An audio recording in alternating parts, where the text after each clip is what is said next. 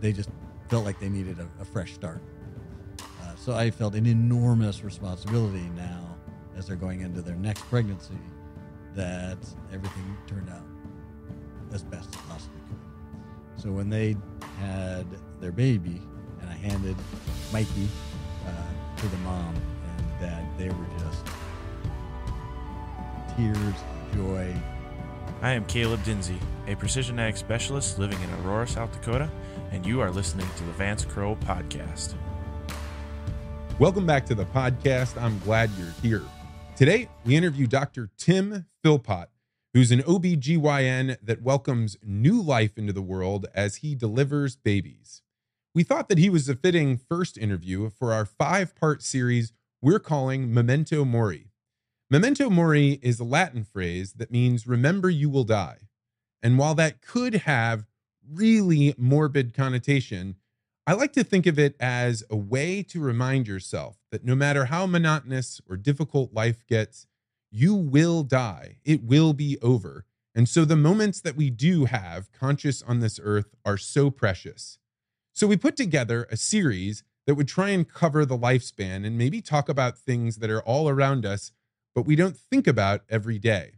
So our first interview is with somebody that delivers babies, and the next one is with a psychologist that works with college students to help them understand what the aging process will be like so that they can make better decisions in the present about their finances, about the way they treat their bodies. It's a fascinating conversation.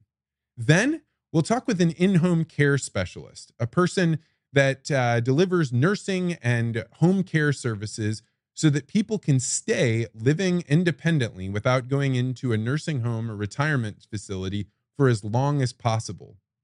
After that, we bring in an estate planner and we talk all about what happens to your property after you die and how big of an impact you can have on the world from beyond the grave. Finally, we'll have our fifth and final part of the Memento Mori series with a funeral director on Halloween. This conversation was particularly interesting because there's so much about the dying process that if you've never experienced it, you wouldn't know anything about. Like, what happens? Who do you call? How does this work? What are you paying for? So, we hope that you find not only this final episode interesting, but all five in this whole series to be something that uh, really connects with you, something that are either parts of your life now or things that you know you should be thinking about and preparing for. And really, as a whole, we hope that this really impacts the way you think about the preciousness and value of life. I know as the host of Legacy Interviews, where I sit down to record people's family stories, I've had the opportunity to get a firsthand look at what are the most important experiences that a person has that they want to pass on to their children and grandchildren. If you're interested in having me sit down with you or a loved one to record your family stories, to write down or get into video your wisdom that you've learned over a lifetime of living, then we'd love to have you visit legacyinterviews.com. There, you can schedule a time to sit down with me in these studios and have a deep and fulfilling conversation that allows you to put this down on the record to pass down to future generations. If you're interested in watching these interviews with your family, which we hear from clients all the time is the best part of the whole experience, and you want to do that over the Thanksgiving holiday, then you need to get your interview scheduled by October 23rd. That way, we'll have plenty of time to make sure the video and audio looks and sounds great. So, if you're interested in having us talk with a loved one, go to legacyinterviews.com to find out more. All right, without further ado, let's go to the first of the Memento Mori series with Dr. Tim Philpott. Dr. Tim Philpott, welcome to the podcast. Thank you. Excited to be here. So a man is about to walk into the the birthing room. His wife is about to have their first child. What should he know about what's about to happen? Well, the the toughest thing I think for dads is to realize that they have very little control over the situation, and a lot of guys are used to having control in their lives, or at least think they do. Uh, so that's probably the hardest part for people is uh, for for the dad for for dads and husbands is to just realize they're along for the ride. Uh, and equally important, whatever their wife says, you do. How long? So I, I'm in the unusual position that that I've seen a childbirth only via C-section, so I don't actually know what happens. But when you were sitting in the room waiting for childbirth to happen, we could hear the screams going on in the other Right, room. right. Right. A little And I disconcerting. think most people ha- only have like a Hollywood version of what it's like for a woman to have a baby. How much pain is involved in it? Well, these days, at least at the institution where I practice, uh, there's a majority of women do get epidurals, and so the pain is significantly decreased, of course, by that. But for those patients who do not have epidurals, the pain is almost universally described as the worst pain they've ever experienced. Um, but I do occasionally have patients who handle it like it's really no big deal. It's amazing. Like they just have that mental control where they they don't experience pain in the same way. But for most people, it's the it's the most intense and prolonged pain they've ever had. And what's the rate of people taking epidurals? Why For us, it's about eighty five percent. 80 so 15% don't do it out of what what are their reasons? Well, when you ask that question, most patients we some people call it going natural. That's a common phrase. We say unmedicated because sometimes natural people mean vaginal. But so for those unmedicated, the patients who decide to have an unmedicated vaginal delivery, um, oftentimes they choose that um, because they want to see that they can get through it. You know, it's almost I think of it a lot like people who choose to run a marathon. they can. Everyone knows you probably can do it, but do you really want to do it? And can you prove it to yourself that you can do it? So I think that's where a lot of people are coming from. Some people worry that the medications given during an epidural might be detrimental or harmful to the baby, but there's really no evidence for that. But I think that's another uh, reason that people might say. How does an epidural work? So the the term epidural means it's on top of the dura, and the dura is a bag, uh, fibrous bag that kind of surrounds the spinal cord and holds in all that cerebral spinal fluid. So when you hear about people getting a spinal tap, they're going in with a needle. The the the procedure goes with a needle through between the vertebrae, through that dura sac, and takes some of that cerebral spinal fluid out. So uh, a spinal anesthetic is sort of the reverse of that, where you inject medicine directly into that fluid. But the epidural is on top of the dura, so it goes near that sac. There's a catheter that then allows the medicine to diffuse through that dura sac, and that's how it affects the spinal cord and the, the pain signals that travel through there. And if somebody's going through a pregnancy and they decide I want to do a natural vaginal birth, they get halfway through the stream and decide this pain is way more than I was expecting. Can you pop one in? Usually, yeah. If it's a first time mom, so her labor would tend to take a little longer for a first time mom, you probably have time to get that epidural in. But sometimes people are going so fast and they're going through something called transition, which is a very rapid increase in their cervical dilation and an increase in their pain and the pressure and all the the experiences that they're having uh, with with their labor.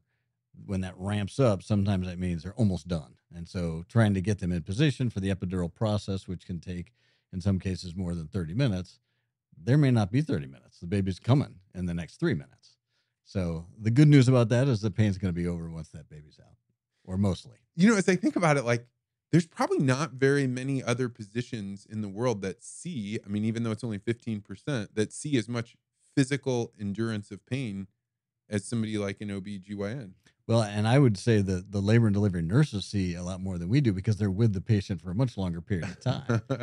uh, but yeah, it's it's pretty incredible, and and uh, you know you realize that we're all kind of built the same. That when you get to a certain point of pain, we all are going to react in a very similar way.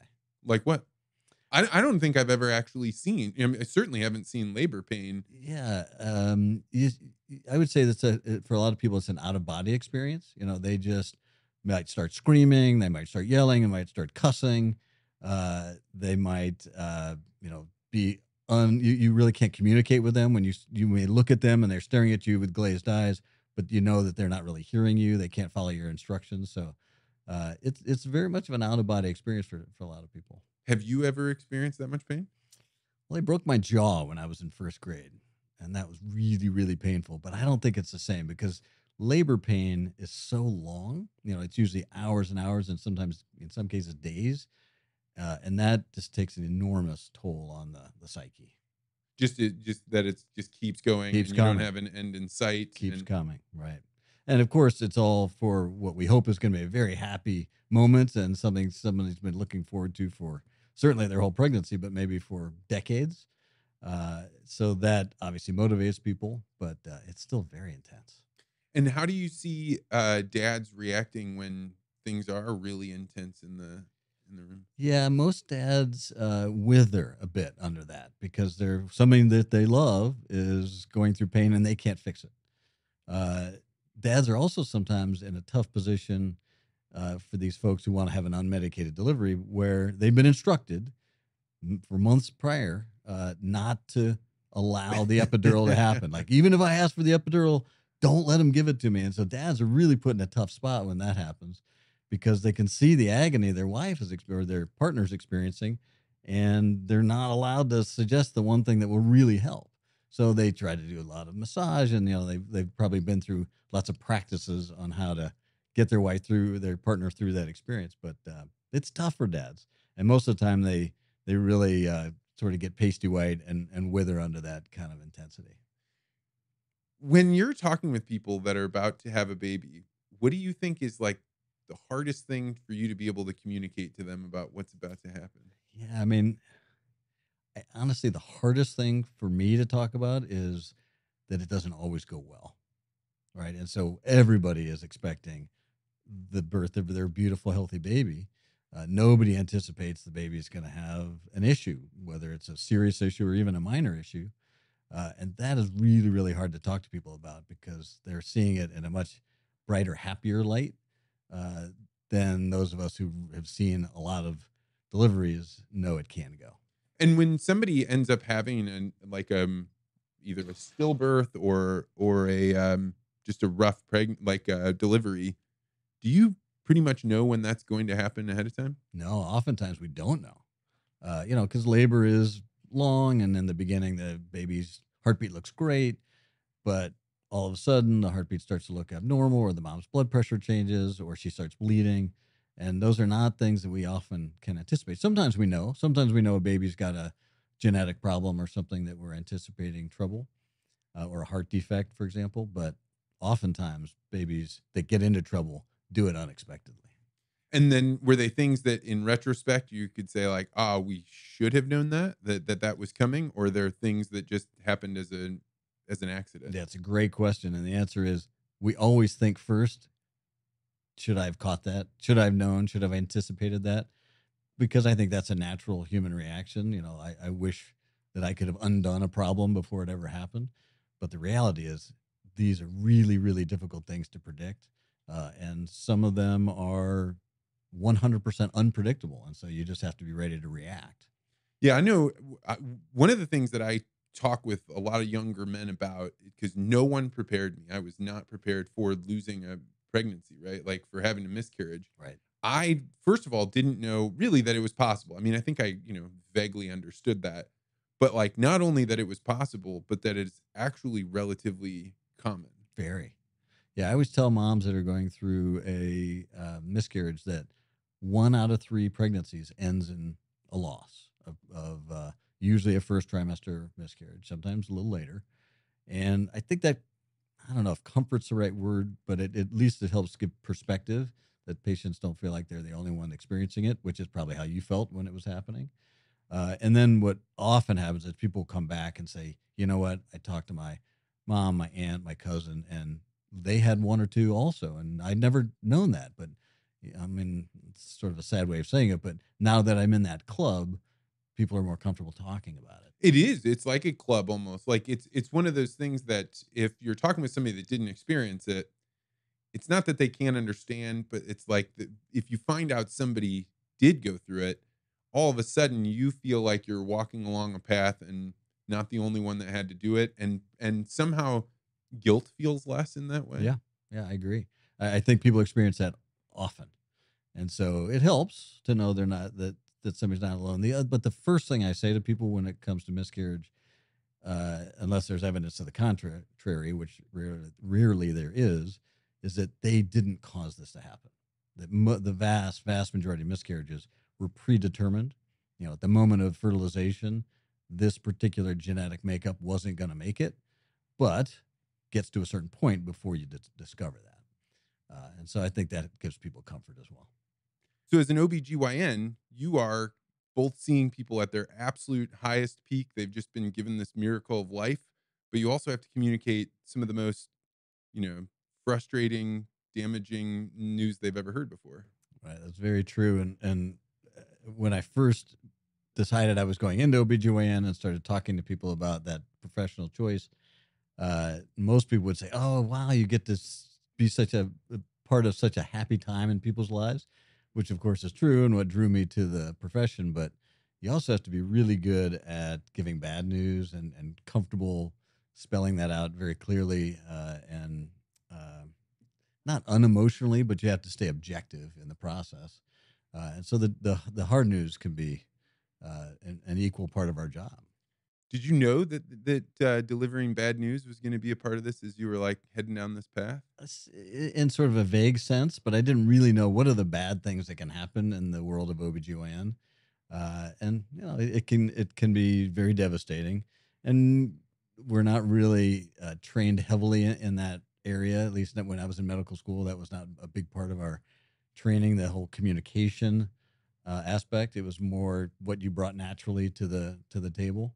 Um, but it turned out that I was a good communicator with patients and could sort of uh, strike the proper emotional tone, and and so it, it it flowed pretty naturally for me.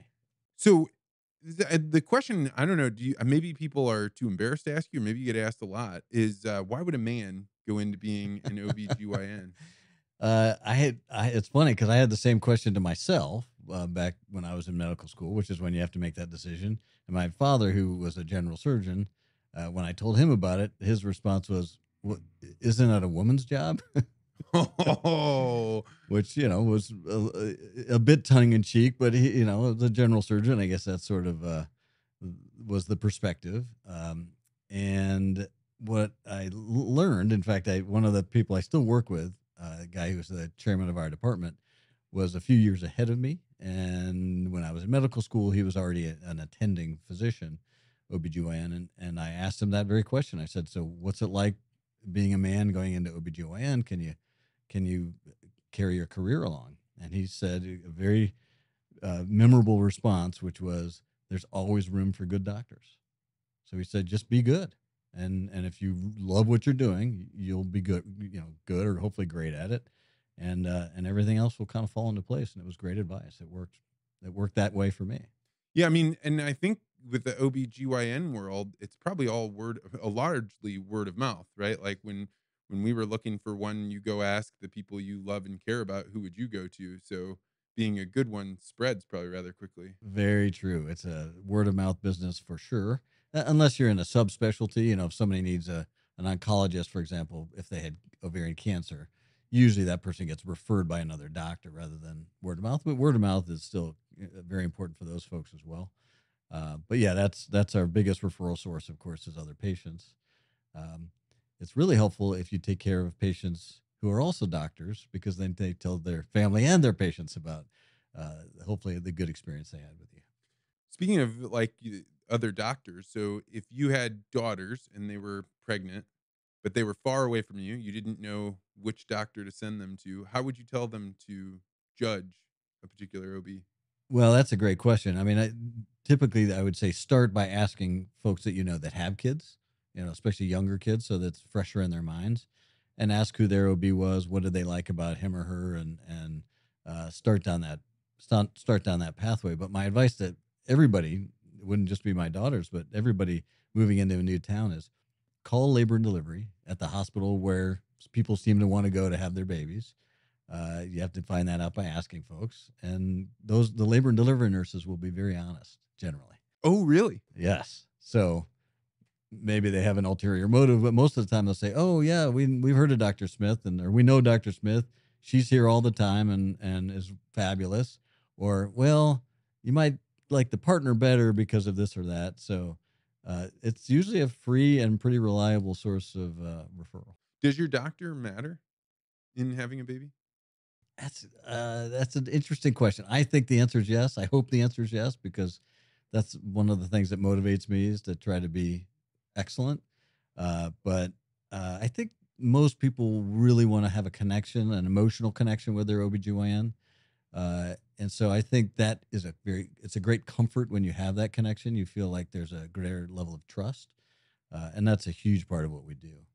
Unfortunately, there's a lot a lot of patients experience more of a a group practice um, process where they might see a different doctor at each visit, and they're not sure which of those four or five doctors will actually be doing the delivery, and that still works great for a lot of uh, folks um, we just don't structure our practice that way because we really want to have a relationship with our individual patients as best we can. You talked about that connection. Like, what is it? Can you walk me through from the beginning? Somebody first meets you all the way through. Yeah, I, I would say it starts with they've heard good things. So they their sister is your patient, so now they're coming because they trust their sister's re- recommendation. Uh, so you're already off on a good foot, uh, but now you have to live up to whatever they whatever hype has uh, preceded the, the visit. Uh, and so I always want to make sure that I get very quickly into what the patient's concerns are or what the patient's questions are. So for a new OB patient, obviously people want the general guidelines for what's how do I behave safely in pregnancy? What are the things I should and shouldn't do? Uh, so that's more of a template. But I always early in the conversation say, let's start with your questions and I can fill in the rest. And I think hopefully people appreciate that and, and realize that I'm there to listen to them, not to dictate something to them. What can you tell about a person based on the questions they ask? Uh, anxiety, you can tell pretty quickly. Yeah. So the, the anxious patients, and I, we understand it's a very anxious, provoking experience, anxiety provoking experience. Uh, but they tend to have lots of questions, lots of detailed questions, and uh, and and oftentimes we'll just say, "Look, I'm anxious about," or "I, ha- I have a lot of anxiety." Uh, so you can tell that pretty quickly, and you often can tell if people have medical backgrounds based on the way they ask questions, and sometimes that's good, sometimes that's hard because. Uh, they feel like they should know more because they went through medical school or are in the nursing field, but they don't know OBGYN. And so I always tell people, even even people that are OBGYNs that I've taken care of, I say, I always say, I'm going to take care of you and talk to you like I do with everybody because I don't want to leave something out and I don't want to assume you know something. And you can always hit the fast forward button if you if you feel like you're you're you're you're comfortable with that particular subject. I know when we were getting ready to go through the delivery, we watched all these videos. COVID right. was going on, and we were like, "All right, we can't go to the regular classes. Let's do this one online." And one of the things I noticed was that there was definitely an air of like adversarialness between like the person that was uh, operating as the midwife and the the medical system. Where do you think that comes from? Yeah, it's uh I, I guess it's sort of a long-standing uh, disagreement about the philosophy of of labor and delivery, where you know in the medical field we're trained to intervene, give medications, uh, do surgeries, cut episiotomies. You know, those are sort of the things we have to be trained on. And a nurse midwife, for example, learns very differently that labor is a natural process that if you kind of stay out of the way and just support the mother, that, you know, the vast majority of the time it will work out well. Uh, so it's really just different philosophies coming at the same problem. And so I think that creates some of that. Uh, I, I hear what you're saying with an adversarial relationship. I think that's probably too strong of a word. I would just say that it's philosophical differences. Oh, and, I was prepared. Like the way that the woman described it, you could tell she had dealt with some trauma. R- oh, right. Like so, so like the look of fear and terror in her eyes. Right. And I think that she started her whole program as like, uh, I want to make sure nobody has this happen to them. But I noticed that d- during the first delivery, I was very much like on guard. Like, okay, I'm I'm you know, I got to watch out for these the medical people because right. they're going to try and do the western medical system to us. Exactly. And it it definitely um I I mean, I can understand if you had a traumatic experience that you would want to convey that, but it didn't seem like what she was saying was so far away from what is maybe mainstream of upper middle class suburban families now. Right. And and like anything, it's sort of how the message is delivered.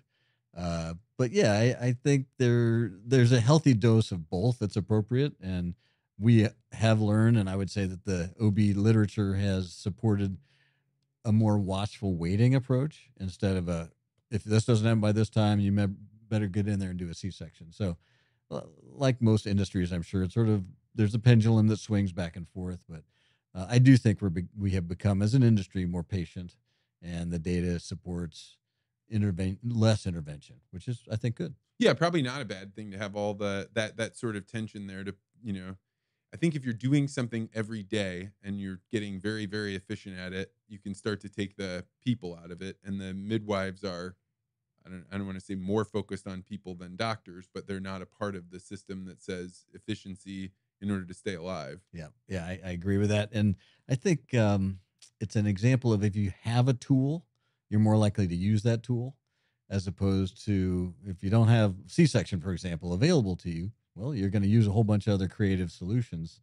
Uh, and, and then there's always the legal aspect of you know well if you don't do something by a certain point uh, and there's an injury of some sort you know were you responsible for that and shouldn't you have intervened and so that that's also going on in the minds of, of the ob uh, who's responsible In the midwife classes, they were talking a lot about self advocacy.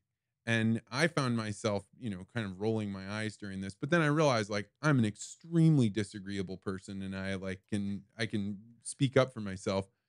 I would imagine that people do get a little overwhelmed in the system now that I've seen like it from the inside. right How do you make sure people are stick sticking up for themselves or being heard? Because it's, such a confusing time. It's hard, but I also think that goes back to what we were talking about a minute ago in terms of building a relationship with a patient. And you kind of know who's more like Vance and willing to speak up for themselves and who's going to sort of defer and not uh, speak up when they really do feel like there's a problem.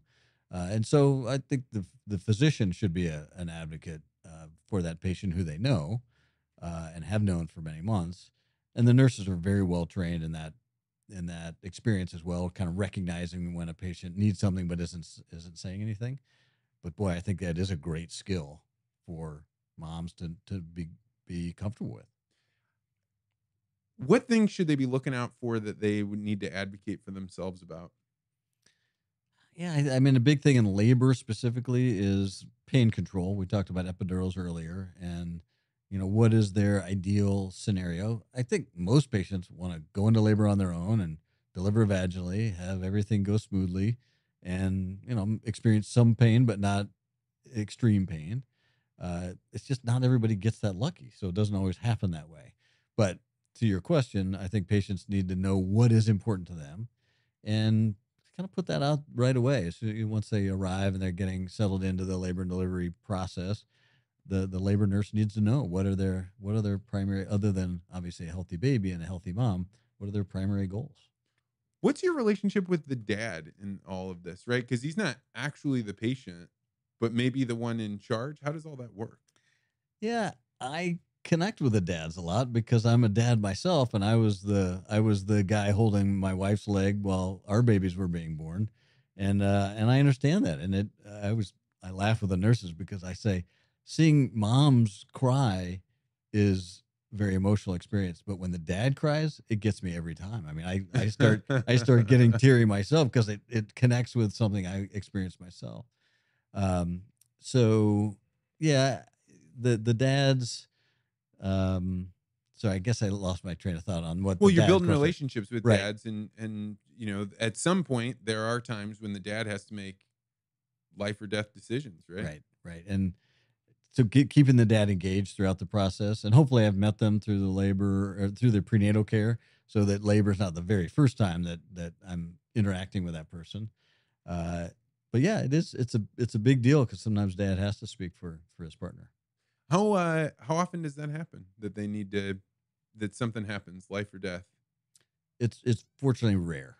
Yeah, and and moms are usually able to speak for themselves, but there are times, for example, when a mom is uh, rushed back to do a C-section because she's bleeding. For example, there's something called a placental abruption, where the placenta tears away from the wall of the uterus, and that's life-threatening to the baby because oxygen levels to the baby can drop very quickly.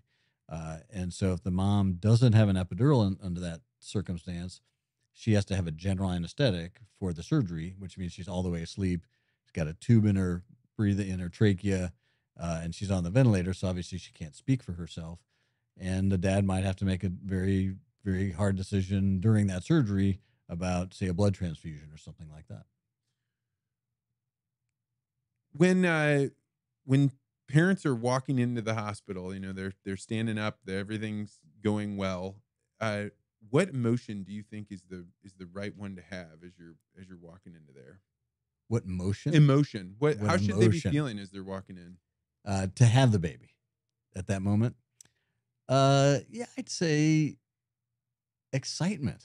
You know, I mean, this is thrilling. This is going to be something they will remember forever, uh, and so they should be excited about it. Um, that I'd say that's the primary emotion, but also uh, kind of a willingness to accept. I'm not sure if willingness is an emotion, but an acceptance of the possibility that things are going to go a little differently than they had scripted in their minds. Yeah i i so the first time uh we had our daughter the the whole process took a really long time the second time we had a planned um c-section so we knew pretty much exactly when it was going to happen Right. And I think the most valuable thing that ever happened to me was the 30 minutes or so while they're getting my wife prepped. Because I actually sat there and meditated and Mhm. I I had never done meditation before an important thing and I was like this is all going to go well. I don't even really know why we're doing this. And then we did have challenges, right? Like the oxygen levels of the baby weren't right. And uh I was really glad to have been so patient just before that because if I hadn't been I'm fairly certain I would have felt more um, alarm as opposed to just urgency. Right. Yeah, that's interesting. I would say dads go one of two directions in that waiting chair, we call it. Uh, they either get into a zone like you did, which was self imposed, which is impressive that you made that decision. I wish all the dads would do that because the other thing we see is dads are just like, uh, you know, wild animal in a cage. They're just scratching. they can't sit still. They're up and down. They're on their, you know, they're texting somebody. They have to go to the bathroom again. They have to get another drink of water. Uh, they're nervous, of course, and and who wouldn't be? They're about to uh, go through something that is potentially dangerous with their partner. So, uh, I think meditation is a great. We should probably have a sign there to say this is how to how to get into the zone. Yeah, and it's a really like where where I was. It's a really like nondescript place. It's just like you're sitting in front of some doors, and there's a table over there. Sound and, like, it's impressive, just- it's just like you have no idea. Like, hey, I'm gonna walk in there, and when we walk out, no matter what, things are gonna be different. Yeah, yeah. So I think you, you handled it beautifully. Um, so I know we keep talking about things going wrong, but uh, you know, when everything goes right, there's, there's, I mean, there's things to talk about. It's the miracle of life. But let's talk about things like induction and uh, why you would choose to induce a baby to come as opposed to just waiting for it to come out. So there are times when mom is having a particular health problem, medical problem like high blood pressure. So there's a condition called preeclampsia where typically it's in late stages of pregnancy, mom's blood pressure will rise and the physiology of that is that there's a breakdown in small blood vessels throughout the body. So the mom can bleed, for example. The mom can have seizures if there's bleeding, uh, you know, fluid changes and bleeding into her brain.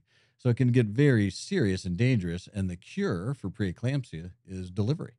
So induction of labor, if that's appropriate based on how far along the mom is, uh, is often recommended in the setting of preeclampsia. But one big change that has occurred in the last several years is in uh, August of 2018, there was an article that came out about a trial called the ARRIVE trial, A R R I V E, ARRIVE trial. And it was in the New England Journal of Medicine, which is, of course, very prestigious. Uh, and it was a large study that looked at the risk of induction causing C section. And what was remarkable, surprised the industry, I would say, is that the C section rate was lower in the moms who got induced at 39 weeks, so a week before their due date, as compared to those moms who went on. And so the whole philosophy about induction started to shift uh, when that came up because in my training, we were taught something very different that C section rates were much higher if you were going to induce patients. Uh, so this study refuted that belief and uh, and was very well done. It was a large study that had a lot of patients in it.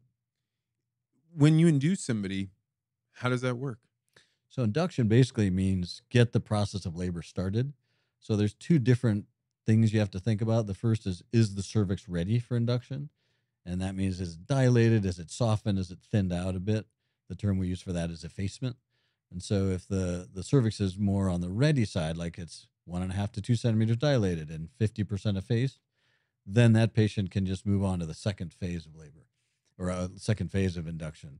The first type of induction is prepping the cervix or getting it to soften it, getting it to open a little bit.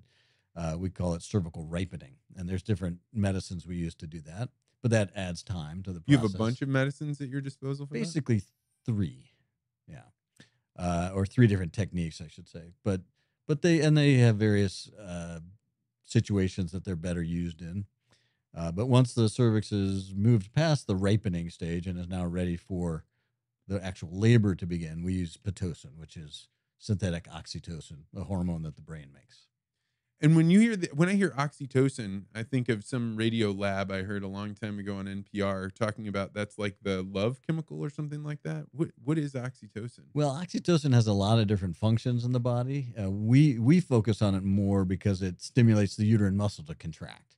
So that's the that's the benefit of it in the in the, And that's what pushes the baby. Right. out. So the so the uterus is a muscular balloon basically, and when that balloon squeezes, whatever's inside that balloon is going to come out the opening, uh, just like toothpaste does. And uh, that's that is a re- well a requirement for a vaginal delivery. You have to have contractions. Uh, so the oxytocin or pitocin. Wait, and that's what the contractions are? Is the uterine bubble It's the uterine balloon. It's just a balloon shaped muscle. And when that muscle squeezes, the balloon gets smaller. Oh, I definitely didn't know that. Yes. I thought contractions were the opening of the of of the vaginal like whoa. no, no, it's all up in the upper abdomen because this uterus is now enlarged into the upper abdomen. And so that muscle basically just it goes from this size to this size by contraction, and anything inside of it is getting expelled. And those contractions are the painful part? Yes. Now there's other parts of labor that are painful with as the head's coming down, pushing down. This is more what you were referring to, pushing down on the pelvic bones. So that's very painful as bones are being pushed apart and all the muscles that are attached to those bones. And then creating a passageway through the vagina. That head is pushing on the rectum, it's pushing on the bladder. So all those structures are feeling that and there's varying degrees of pain from it. Yeah, I remember as we were getting close, Anne, who's a physical therapist, would always talk about the laxity of her of her joints, and it didn't make any sense to me. But it's because the bones have to like the the what is it the ligaments are pelvis like, has to expand. yeah, yeah. they're letting go of how tense they are, and then they come apart. Exactly. And then after a few months, they tighten back up again. At least they're supposed to. At least they're supposed to. Yeah. And so I, I know I'm not sure whether we I think we should keep going on the delivery part of it. So if in the vaginal part of the delivery, when everything goes like according to plan, how long does this take? What is like what's the general like I've never seen one, so I Right. don't actually know. well, you've seen Hollywood, right? Right. As we talked about. Um, yeah. So the average first time mom, her labor will take about 18 hours. And they From the first contractions all the well, way from the time they're in labor. So labor is defined as regular uterine contractions with cervical change. So, for example, somebody who's contracting, you often hear people, uh, patients describe Braxton Hicks contractions, which are just very short, sort of practice contractions that the uterus is going through for months, often before delivery. Uh, that's not really labor until those contractions get longer, usually going from maybe 20 seconds long to a minute long, and then produce some cervical dilation or cervical change. Um, so, from the time labor begins, on average, about 18 hours is, a, is an estimate, a good estimate for first time mom, and and subsequent mom, so a second or later baby, more average uh, average is more like 12 hours, and sometimes it's 12 minutes. So there's a great wide variation, obviously. And when you're going through this process, you talked about C sections, you know, not being prompted by induction. When do you decide, all right, we're not going the vaginal route, we're going to go C section? Yeah, I mean, you talked about your second baby's delivery was a scheduled C-section, so sometimes it's a decision based on what happened in the in the past. But I think your question more is about somebody who's laboring. When do we make the call? Okay, this isn't working. We have to go to C-section. So there's some basic categories that that would fall into. One is that the baby's not doing well, so we're monitoring the baby's heartbeat with a uh, a ultrasound device on the outside, which is more of a like a motion detector, so it can read the baby's heartbeat, and the other is more of a pressure detector, so it can read the contractions. And through that external monitoring, and sometimes the monitoring gets changed to internal through the vagina monitoring, but through that monitoring, we can determine what the baby's heart rate is, and the pattern of the heart rate, fetal heart rate tracing, uh, gives us an idea about the oxygen level in the baby. And it's not a perfect tool, but it's better than nothing, certainly and uh, and has uh, and is used in the vast majority of labors because we believe that it does give us valid information about the baby's oxygen status, which of course affects their overall health. Um, if the baby's heartbeat tracing looks abnormal and there's certain specific patterns we look for, then we might say we're concerned, or we might say this is no longer safe and we need to go back and do a do a C-section. Uh, another category of reason for deciding on C-section is that the labor is just not progressing. So the patient dilates to seven centimeters. She has plenty of contractions. We've tried all sorts of different positions. She's been doing that for many, many hours, and the cervix just won't go past seven centimeters. So that would be a situation where we'd say, well, this is a, an arrest of labor, and uh, we have to do a C-section because we just don't think the baby's going to fit. When I saw my first C-section, I was uh, of course caught off guard, right? Like there is a lot of pulling and like, you know, like strength involved. Right. Walk me through a C-section. So, uh, hopefully we're not rushing when we're doing a C-section because some of those more emergency scenarios that you and I were talking about are much faster, and so you can't be as careful. But generally, say in a scheduled repeat C-section, uh, we get make sure the patient is under uh, adequate anesthesia, so that's the spinal anesthetic in many cases and we test that. We pinch the mom's skin very hard to make sure she can't feel it. And we warn moms that there can be a sensation of moving. So I always remind people if you've ever had Novocaine for dental work, you can tell that the you feel pressure. Right, is doing something. You know, there's there's ten, there's touching, but it just isn't painful. So that's what numbing the the pain signals will do. It doesn't numb the touch signals eh, or the pressure signals as much. Uh, so mom's under complete anesthesia. We make sure we she, we have her prepped and everything in the area is sterile. Uh, we make an incision. Uh, most people know it's sort of right along the pubic hairline, and about ten centimeters in length, so big enough to to allow the baby to come out. And then we go through several layers. Uh, the last layer that we go through is well, I guess second to last layer. And we, each layer is another cut for you. Yeah, and it's the the skin is usually cut with a scalpel. Uh, but then layers below that might be cut with a, a cauterizing tool that's called a bovie, which cauterizes and cuts at the same time. Then we might use scissors. Uh, and then this is getting to what you were referring to earlier with pulling and, and strength maneuvers. Uh, sometimes we actually stretch the tissues apart.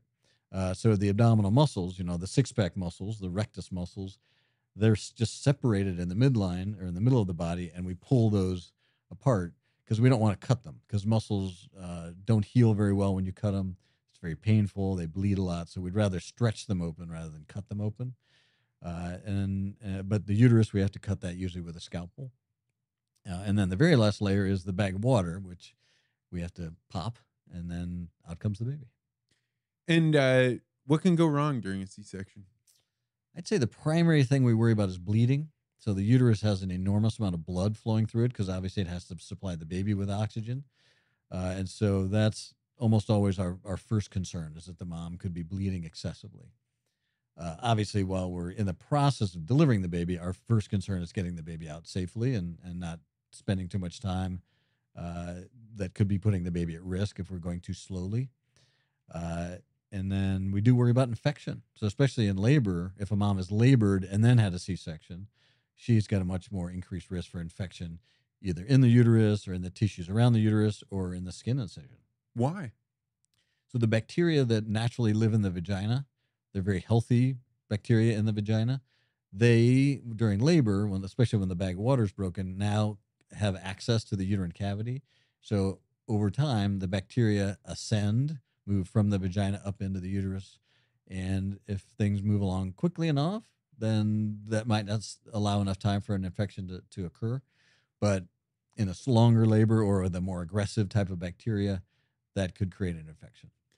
So, you know, the C section gives you this, uh, we know when it's going to happen. it feels like you're maybe in more control. What are the downsides of a C-section? Well, just these things we were talking about, the things that can go wrong. So the chance for a blood transfusion is higher if you do a C-section. Chance for infection is higher, and the pain generally is higher with a C-section because that's Really? well, the skin incision uh, is a, is a guaranteed pain, uh, whereas with a vaginal delivery, especially the mom who doesn't have any tearing of her perineum uh, or the vaginal area when they deliver, she's going to have much less pain after the delivery than the C-section patient.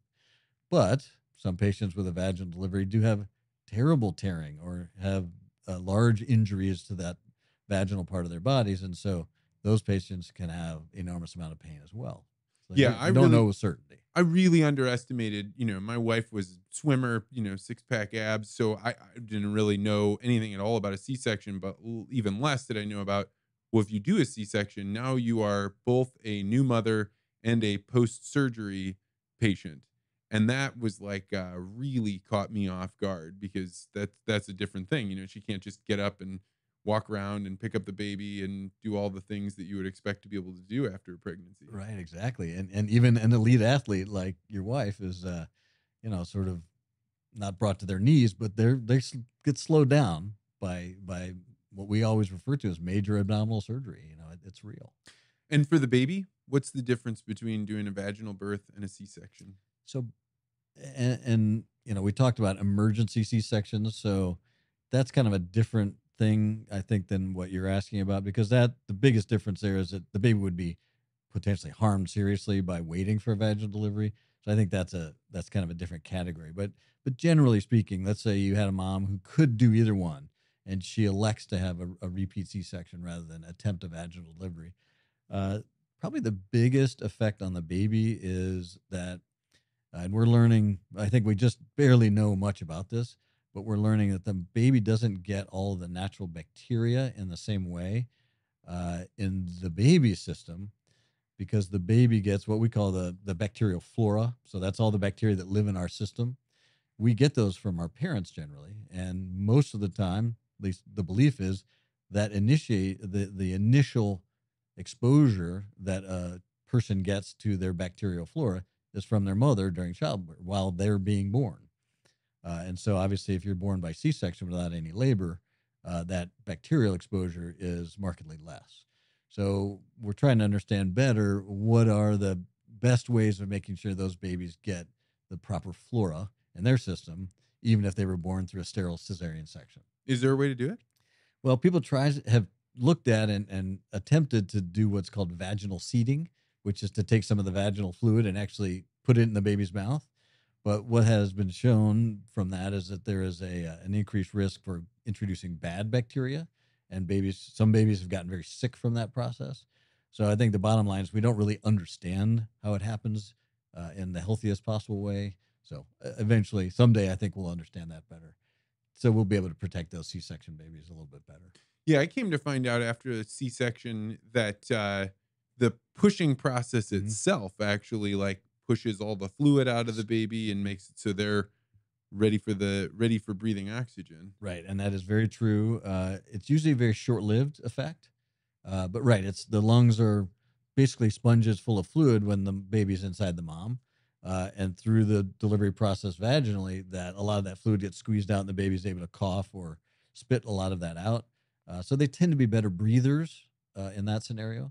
C-section babies, especially if there's been no labor, no squeezing of any kind, they tend to take a bigger drink of the fluid as they're that's how we describe it at least uh, as they're being delivered during the C-section, and so their lungs have more fluid in them, and that baby has to fight a little bit more to get that fluid out. Yeah, I don't think I've ever had any color be more burned into my brain than the than the blue that came from from uh, you know our daughter, second daughter, not getting all the oxygen at Right. first, and like you see a pink baby, and then they start becoming blue and then purple, and that that color in my mind, I don't think I'll ever forget. Right, you just instinctively know that's wrong. Not good. It's the wrong something's color, right. right. Right, and you know we you, you hear people joke about holding their breath until they turn blue in the face, but that's really what does happen. Uh, and I laughed a little bit when you were saying that because I think every new every person experiencing childbirth for the first time is shocked at that exact experience. Uh, but generally, those babies pink up. You know, most babies pink up very quickly, and if they aren't, there's a lot of uh, methods and materials in the delivery room or operating room to to get that oxygen to them. Talk a little bit about the feeling of joy when when the baby comes out and now you get to hand it. What what what's going on in your brain? Joy for the doctor, yeah. Uh, it I'm actually getting a little chill thinking about it because it always reminds me of the the experience I had becoming a dad for the first, second, and third time, uh, and just how how what a blessing it is, and how it changes your life in so many wonderful ways. And I I sort of have this big flashback when I'm having that experience, especially with first time parents, because they're so blown away by this happening. They can't even believe this is real. Uh, and I always tell patients, it'll be two weeks before you really believe this happened. Yeah. Oh, Until I you agree believe that. it's like this is actually our baby, and this baby is staying here for the rest of our lives. Well, at least for the next twenty years. Uh, so it, it I, I have um, I think joy is the right word. Uh, I feel a lot of pride because these are patients who I've gotten to know over the term of their pregnancy, and I'm getting to an age now where my kids are in uh, you know in their 20s and thinking about their own children, and and so I'm feeling very maybe a little bit uh, paternalistic or something like that, where I'm just very proud that this young person has gone through this process, has made it happen, has survived it both physically and emotionally, and uh, and there's a lot of high fives in the room. it you know i had a cardiologist on one of my very first guests of the podcast and uh, he talked about how most of the patients he sees right it's not good that they're seeing him to begin with Right. you know and then uh, basically he had to come to terms with in order to be a cardiologist over the long term like i'm here to relay information and to help them get where they want to go but it was really focused around death Right. your experience of it is wildly different than that. I agree. And I think that's a major reason I picked OBGYN because I I was not as great at the death and the sickness as I was at the happier, uh, generally happier or problem solving uh, and ending up with something very good. Um, so you're you're you're absolutely right. I think that uh, you have to ask yourself when you're going through your medical school training, what what am I comfortable with?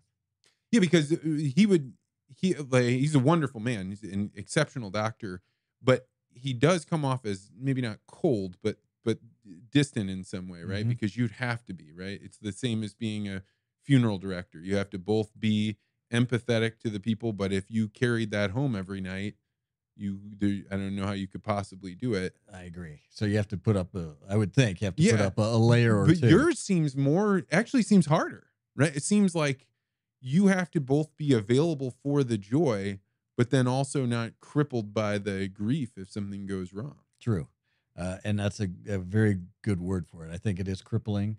Obviously, for the patient, it, it can be devastating, uh, and for us, it it takes a big piece out of your soul. how how often do you have to deal with that Uh, fortunately, not very often, uh, but you carry it with you, so it's it's a cumulative thing. It's not oh sort of you had a bad thing happen and you shake it off and, and walk away. You know, you remember those things as the physician and uh, and you carry with you. But that's an important part of being successful at this job is you have to be able to still function and not be remain crippled. You know, so for example, if something bad occurs, uh, you you know you you're going to feel that it's going to be very emotional for some period of time, but you have to be able to move on and and and continue to to stay objective. yeah and to be the professional in that sort of a situation like i think the natural inclination you were talking about when somebody's experiencing a huge amount of pain they want to swear or they want to Right. you know, like have loud noises. You could be in different pain than the parents, but pain, but yet you have to stay above water. Right. Yeah, and and that was something I also learned about myself in training is that I in that in those situations when the the there's chaos, uh, I was able to calm myself and stay focused. Uh, but you have to be able to do that because it gets pretty crazy sometimes. If you hadn't been an OBGYN, what would you have used your particular set of skills for? I think about that sometimes. I really don't know. I it, it, I always wanted to go into medicine. My as I was saying earlier, my uh, father was a general surgeon, and it just seemed a completely natural fit for me. But if I couldn't have picked OBGYN and had to pick a different uh, a different profession within within medicine, uh, it would have I'm sure been something procedural, you know, because I really do like working with my hands and doing surgeries and doing doing procedures. Uh, but I don't know what it would be. The, the thing I would miss uh, is that generally I get to take care of people over a long period of time in their lives. Uh, maybe even as teenagers. You know, I have some patients who I first met when they were teenagers having difficulties with their menstrual periods.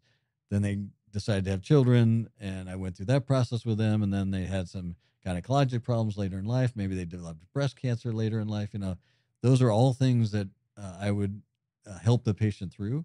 And that arc of the experience through a patient's lifetime is, is I don't know if it's completely unique to, to OBGYN. Maybe family practice obviously would be another another uh, area, but uh, but it's something I find very special.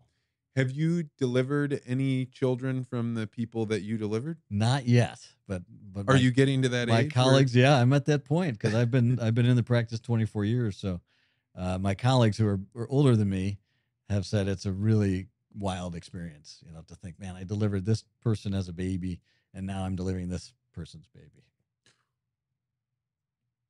We earlier mentioned COVID and uh, the complications. So Ann and I had our first child during the COVID times, and it was uh, it was scary because this was back when we literally had no idea what was going on. We were watching images on TV where people would be dragging a body, and if it fell out of the coffin, they just run away from it. Right, so it was high scary. intensity. Yeah. What was the experience of you know helping mother? You know, pregnancy didn't stop, deliveries didn't stop. How did all that go?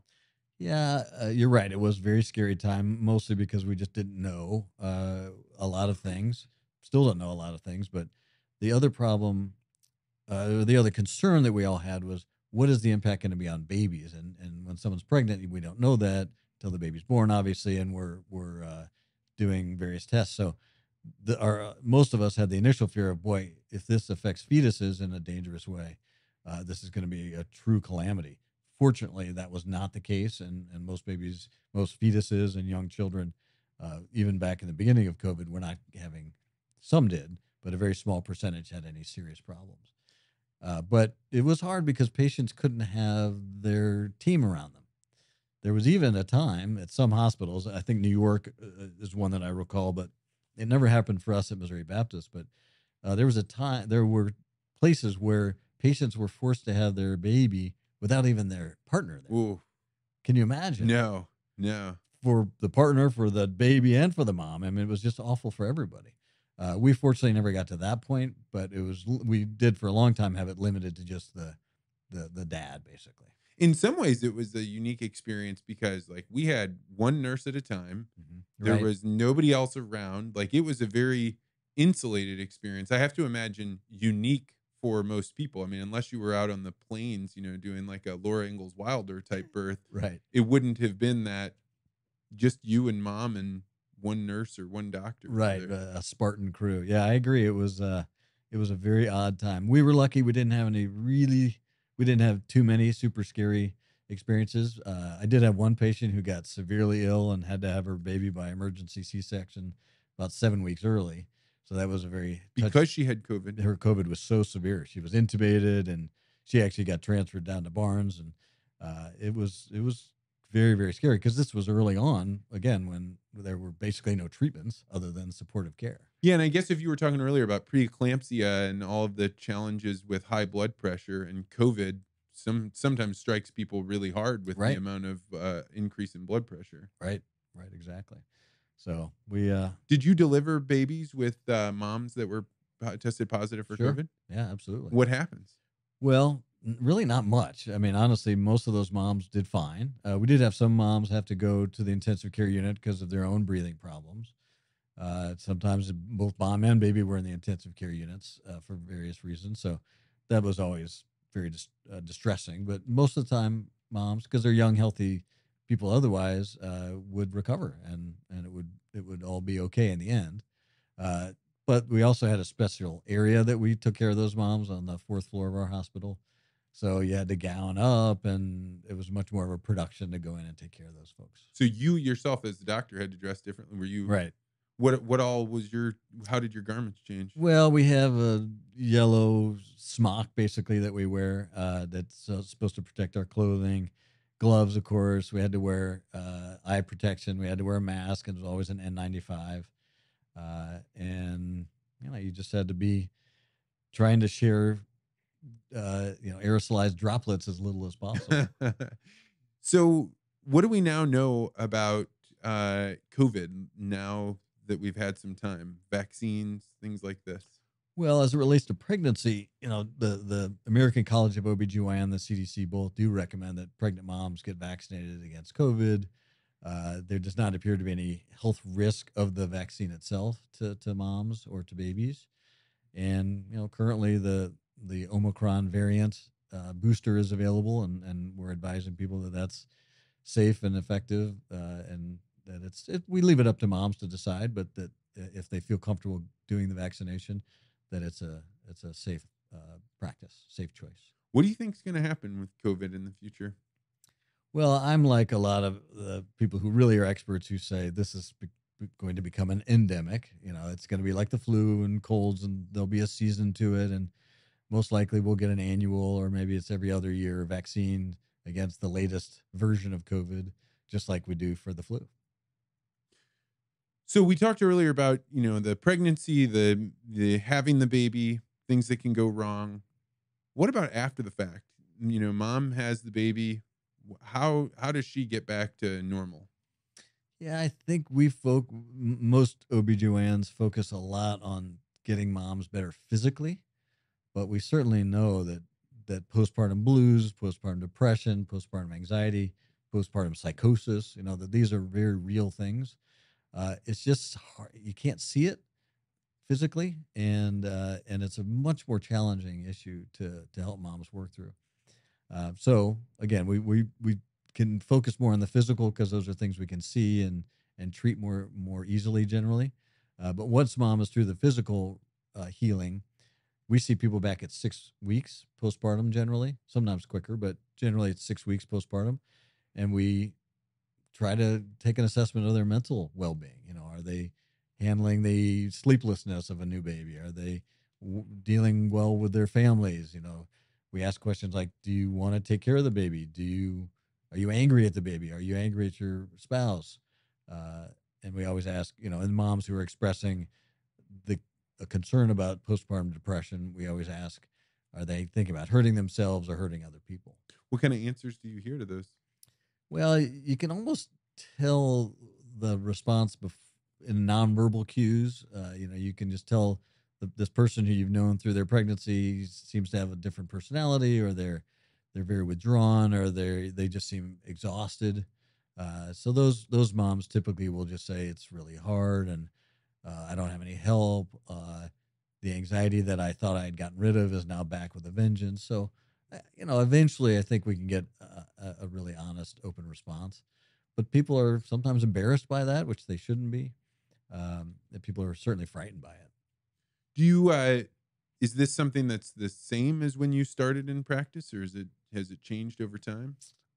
Boy, I feel like the the dialogue has gotten better. I think there's more comfort in talking that for that patients have more comfort talking about these things and and I don't know if it's the way I've looked at it differently, or if the as a society we've sort of shifted and that it's not a something to be embarrassed about or consider a taboo. That it's just a well-known fact that it can happen to people who felt perfectly fine in the past, but now they're really dealing with some serious depression. I remember when I first heard about this, you know, like postpartum depression, you're like, okay, well, maybe depression. But like when you add in the insane amount of stress that goes on, I'm sure the physical toll on the body, and then the sleeplessness. I mean that that was the thing that even just as the dad like that was so much harder on me than i ever thought in my wildest dreams because i had worked on ships where i would you know work several nights in a row no no big deal.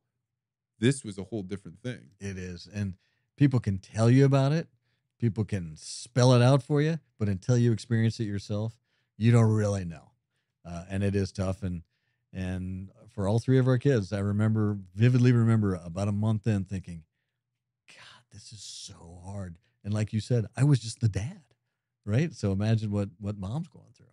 And uh, so you did struggle with it? It was hard for you? Like you Definitely. I imagine like the OBGYN's got everything. How did you balance it with your with your wife? Like the duties and the responsibilities?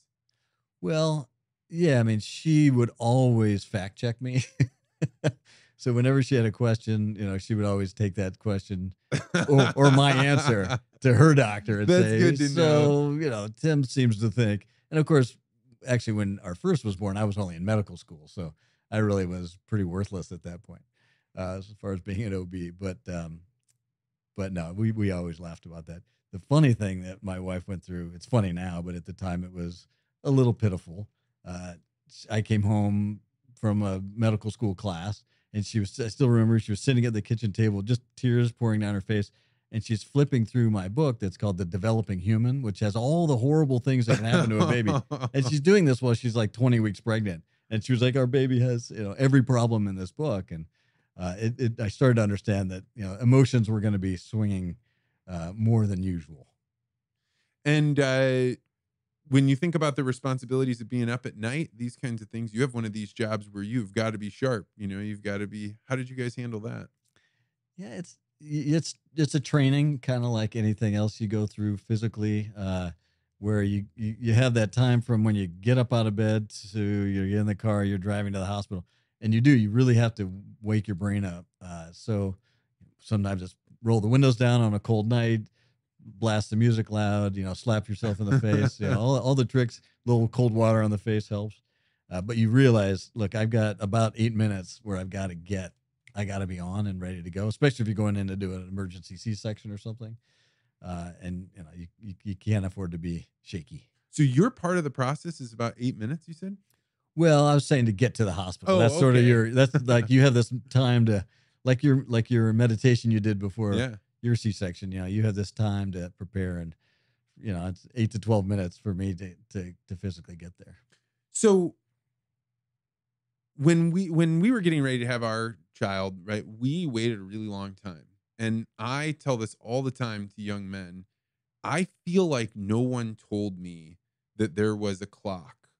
I feel like I was kind of given this Peter Pan style, you know, hey, you just go live your life as much as you want. And then when you're ready to be a parent, and now looking back on it, I think that advice or that that kind of cultural idea was really negative for me because it, it pushed us to making chances where we got into the position where like, hey, if we don't make this happen relatively soon, it may not happen at all. Right. Have you noticed that cultural shift? Yeah, That's interesting. Yeah, I, I mean, I think if we go back a generation or two, uh, it was sort of like you get out of high school, you do college, you get married, you have a baby, and better have that all going by the time you're 30. Uh, so yeah, I think careers have pushed childbearing later, and uh, advice like you were just hearing uh, from parents or or other people. Uh, yeah, I can see how that would would shift the timeline later. But you're right. There is a window of opportunity. The the the fertility doesn't last forever, uh, and so striking a balance is is as usual probably the better option. What is the window? Well, fertility really drops at the when a mom is 40. Uh, and obviously, women have babies over the age of 40 naturally all the time, but it's uh, the odds are much much lower. Uh, so I usually tell patients, you know, let's say I'm talking to a 28 year old who says I'm not really sure got this career and I'm not really sure when I'm going to be ready to have children. What do you recommend? And I usually say, make your decision by the time you're 35. That doesn't mean you have to have a baby by the time you're 35, but you want to make your decision about will I or won't I have a try to have children. Uh, and by the time you're 35, you really should have that decision in your mind. The younger you are, the safer it is, uh, because there's also a risk of things like Down syndrome and that uh, type of chromosomal abnormality that goes up with age as well. Uh, and so that's a that's a competing issue with waiting. You know, in other words, waiting to have your career develop is a wonderful thing in many ways, but it also has a dis- that disadvantage. Yeah, I I fact check this with you. I've heard recently that there is a correlation with autism from the age of the father. Is this something you I, I've read that too, and and correlation is always a word that most of us uh, recoil a bit when we hear because it's such a loose association or a loose, uh, maybe non-scientific kind of a connection. Uh, so, uh, autism is one of those particular is in particular one of those things that very little is known about its origin uh, and what it's what what associations actually lead to a problem. So whether dad's age, pitocin has been implicated in a, as a cause for autism. Oh, really? All the, sorts the drug to induce. Right. Whoa. So I, we we for years we've heard that as a as an admonition from patients. We don't want any pitocin because we heard it can cause autism, to which there's no proof. Uh, but um, yeah, so but to, to the point you were making about the the dad study, I read it as well. I, I don't know what that will turn into. And for moms that have a baby later, you know, the 35 year old mom versus the 25 year old mom versus the 15 year old mom, Mm. what's the difference for the how they're how they bounce back and how this all works? Well, geez, I, yeah, 15 is a whole different category because I think just in terms of their their lives, uh, they're probably not prepared yet to take care of a baby because they're still children, but um, their bodies really aren't ready either. You know, they can physically become pregnant, they can physically have a baby, but their hips probably have their pelvises ha- probably haven't developed fully, and uh, they do have a higher risk for preeclampsia at very young ages like that. They're, they can not handle the physiology of pregnancy as well, so their blood pressure can shoot up.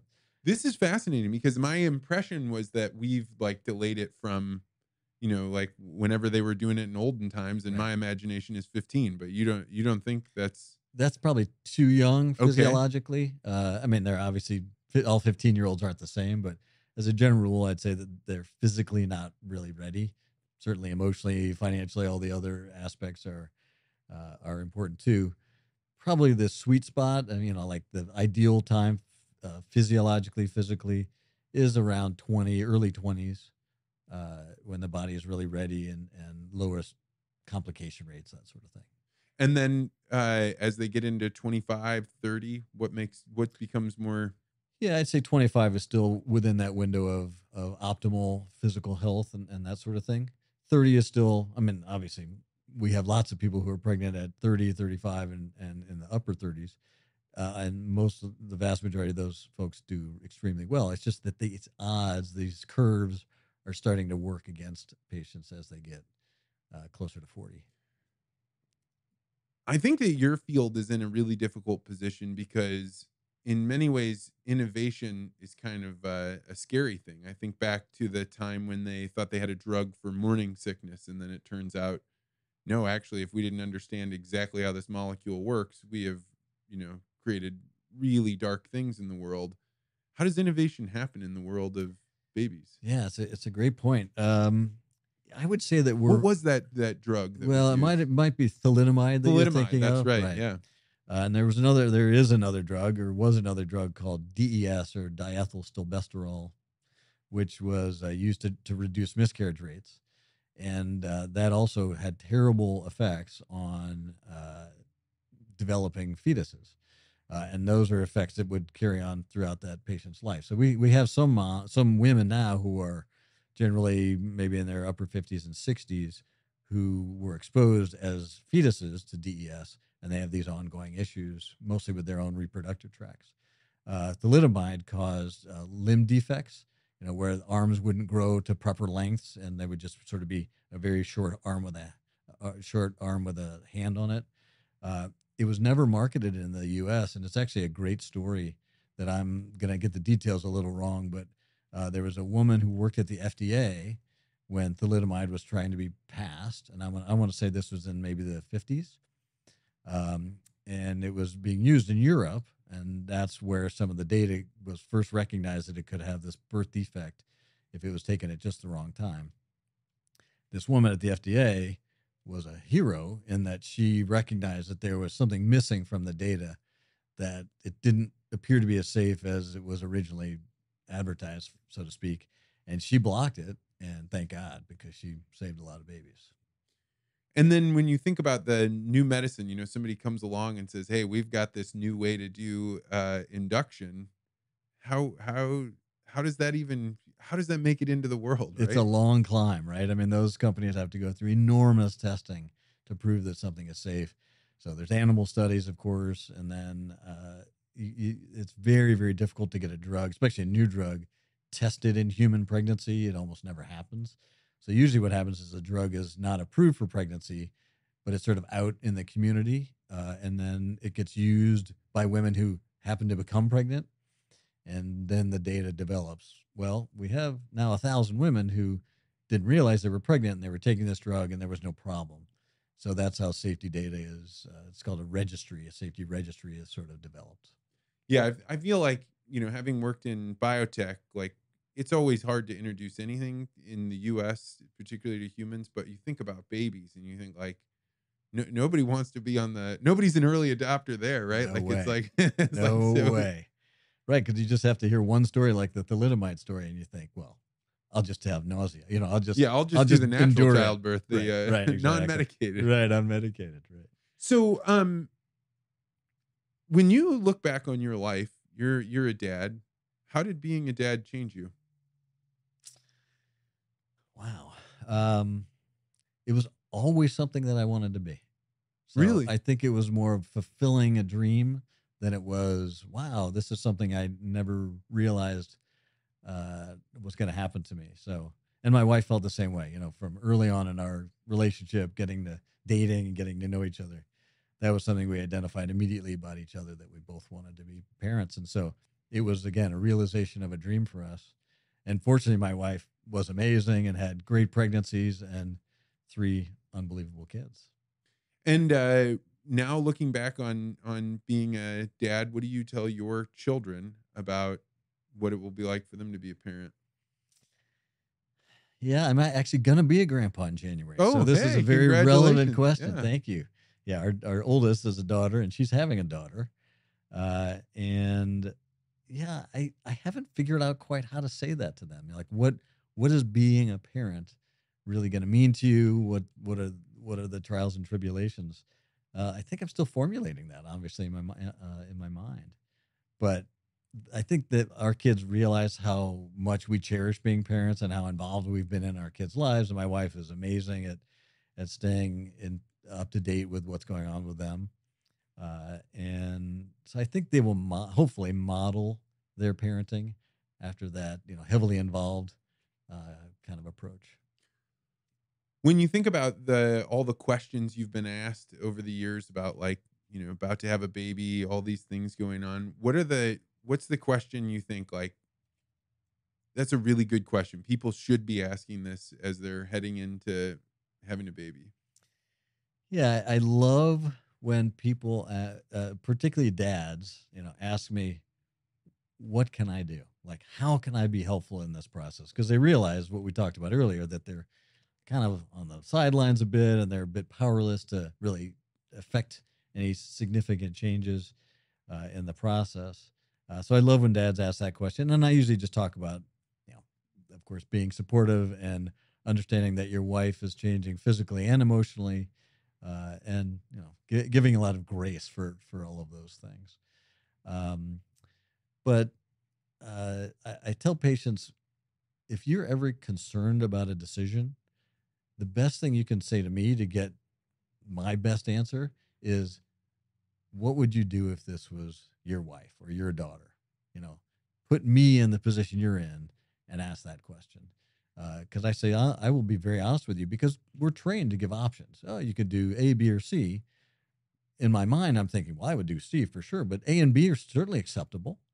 Uh, and so when patients sort of give me the freedom to speak uh, freely about what would I do, uh, I'm always as honest as I can be. Oh, that's interesting way to put that. That if they give you the freedom to speak that way, because at its core, I know for me, I'm I do want to know. Well, what would you do? Right. Mhm. That that carries a lot of weight with me. Yep. Yeah, and and we we don't want to force somebody into a decision just because that's what we would do because maybe it's there's a religious basis or some other reason for making that choice. Uh, but when they ask me, now now it's go time, and I'm going to tell them exactly why I would make my what the decision is and why I would pick that decision. And in the world of being asked questions, you have this uh, difficult uh, reality of things like malpractice uh, and being sued. How has that impacted your being a doctor? Well, I mean, it's something every everybody who goes into OBGYN realizes is a is a, a significant part of our careers. I, I recognized that when I was in residency, and so uh, as a chief resident, in your fourth year of residency, you have to give what's called a grand rounds, which is basically just a long speech that lasts for an hour or so. And so you get to pick your subject, and I picked medical malpractice in OBGYN because we were we had no training on it. It wasn't really part of our OBGYN residency, even though it's a major it's well, it's the like number three line item on my you know on my expenses. Expenses, yeah. So uh, Number after, after rent and no personnel, kidding. yeah, it's- Wow. it's, a huge cost, and so uh, I wanted to understand more about it early on, uh, and so I I gave that talk, and of course did a lot of research to uh, prepare for that. But yeah, it's it's just a reality that we live with every day, and I I try to tell patients things that I think are significant risks. Um, you know, I, one example is shoulder dystocia, where the shoulder of the baby can be stuck at the time of the of the natural vaginal or the vaginal delivery. Uh, and you know, patients really don't have any understanding of that if they're not in the industry of, of delivering babies.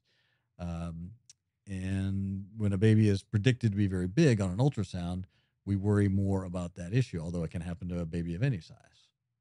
And so you're that that's such an interesting thing because you're kind of balancing between I don't want to freak the mother out unnecessarily, but I need to tell them enough that they have this wide view so it doesn't it doesn't come off as malpractice. Right, exactly, and that's a great way to put it.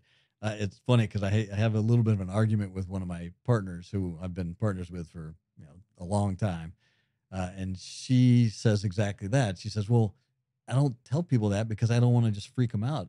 And my response is, "Well, but they need to know about it. I mean, it's something that can happen, and it's, uh, it's this should be a shared decision. This should be a shared risk that we're all aware can happen, and uh, you know, and try to get the best outcome." Um, so you're right; it is a balancing act for sure. So we have gone through all the difficult parts of pregnancy, all the way up to malpractice and moms recovering from you know surgery, things like that. What is uh, what's a joyful story? What's a what's an experience you had where you got to hand a, a baby off and have real joy?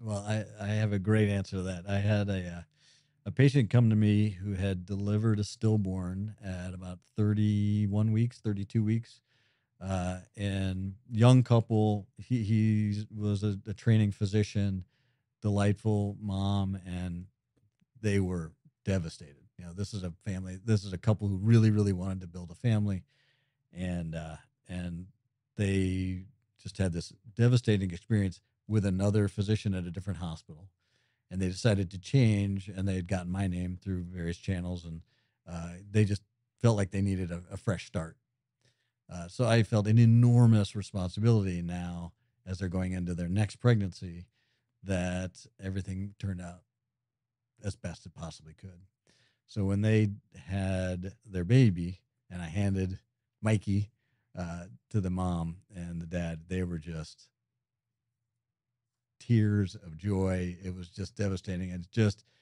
filled me with so much happiness and joy and pride and uh, and good things uh, that this couple who really deserved to be parents and are wonderful parents, they finally got there. Uh, then they, a few years later, they went on to have a set of twins. And a few years later, uh, my wife and I became very close friends with them because they're actually neighbors. Uh, so I get to see them all the time. So I'm, I'm getting to watch these kids grow up uh, in this family. Wonderful. That's perfect. If uh, people heard what you had to say and they thought, "Hey, that's a that's a care clinic I want to be a part of," how would they go about finding you guys? So my pra- our practice is called Women's Care Consultants. At uh, we're at Missouri. Our offices we rent space at Missouri Baptist Hospital, uh, and I have myself and three other partners who are just fantastic ladies. It's Angela Reining, Jennifer Meyer, and Sarah Cusworth. We have three great nurse practitioners as well. So, yeah, we're we're, happy to take care of people. It's what we do.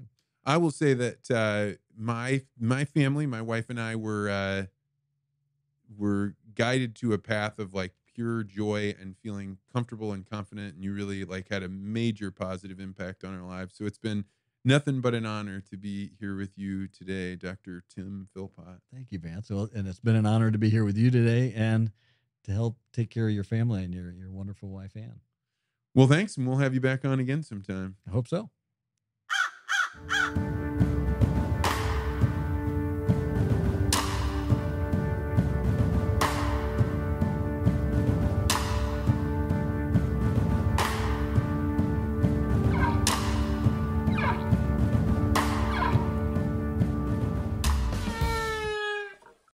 Thanks for sticking around to the end of the interview. As a special treat, we'd like to show you what it's like to be in a legacy interview with another clip from Ben Lawler talking about brotherhood, starting businesses, and his drive through liquor business. If you'd like to learn more about legacy interviews, go to legacyinterviews.com. Brotherhood to me means uh, means love. You know, it means protection. You know, early on, gosh, I was number four out of six, right? So three older and two younger. And man, out of all my closest relationships, I would say my five brothers are right there at the top, right? So we talk on a regular basis. You know, and over the years, we've had some great business ventures together. Some have made it, others have not. But a few in particular, um, gosh, going back about five years, we bought a liquor store down in Southern Illinois, drive through, right? So I have two brothers that practice law They're in Marion, Illinois. I have uh, two other brothers that work for Tom James. So three of us are with the Tom James Company. And then the oldest still runs the farming business. Uh, specifically, he's into cannabis and hemp. And we currently have the highest rated CBD product in the state of Illinois. But going back about five years, we uh, acquired a liquor store. It was drive through. And as brothers, we were able to work on that together.